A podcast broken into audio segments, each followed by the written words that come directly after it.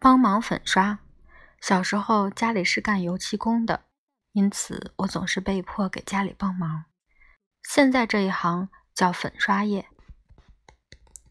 过去一说起犯罪，肯定假定为粉刷匠，因此我家老爹总是烦恼不已。粉刷匠啊，可不是嘛，就是这么被人看不起。我也被欺负惨了。从懂事那天起，我就知道作为粉刷匠的孩子有多么悲惨。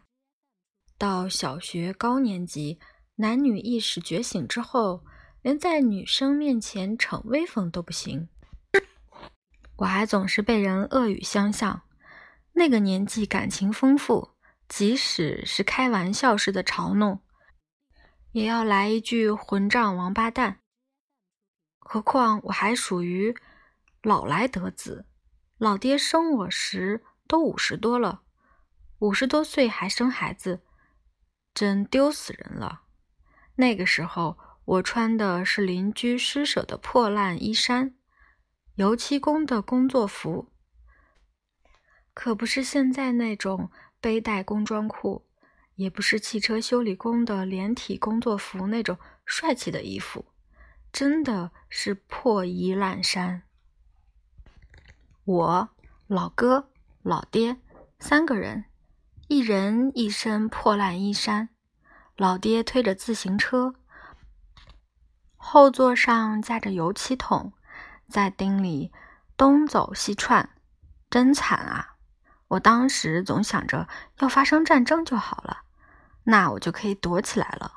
我真这么想来着。不过在工作途中，我倒也没有刻意躲着朋友，只是不知为什么，那个时候总会碰到和我关系不好的朋友。北野，你小子可真够脏的！那家伙看到我的邋遢样，总会耀武扬威地摆出一副君临天下的神情。不光如此，更让我生气的是，他还一路跟着我，乐不可支。我们又不是说唱卖艺的。真是气死我了！如果是学校里的朋友还好，我可以让他们滚开。不过我和老爹去的地方不光有簇新的房屋，还有虽然古旧但仍然不失派头的老屋，还去过那种雪白的小洋房。我和老爹只要把客户的房子从围墙到墙壁全都粉刷一遍，在那些人家里。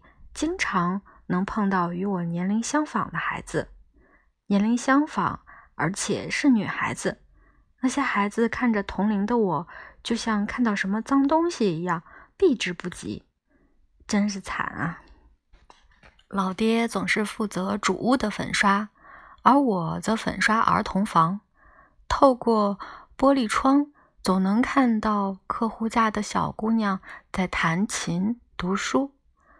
刷油漆的时候，多多少少会往窗户里看。我和屋里的孩子视线相交，他们就会蹭蹭蹭走过来，拉上窗帘。每当这时，我就心头火起，有爆粗口的冲动。寒冬腊月，日子尤为难过。工作完毕，我老哥、老爹三人穿着破衣裳。推着吱吱作响的自行车，一步一晃地往家走。回家的路也很辛苦啊。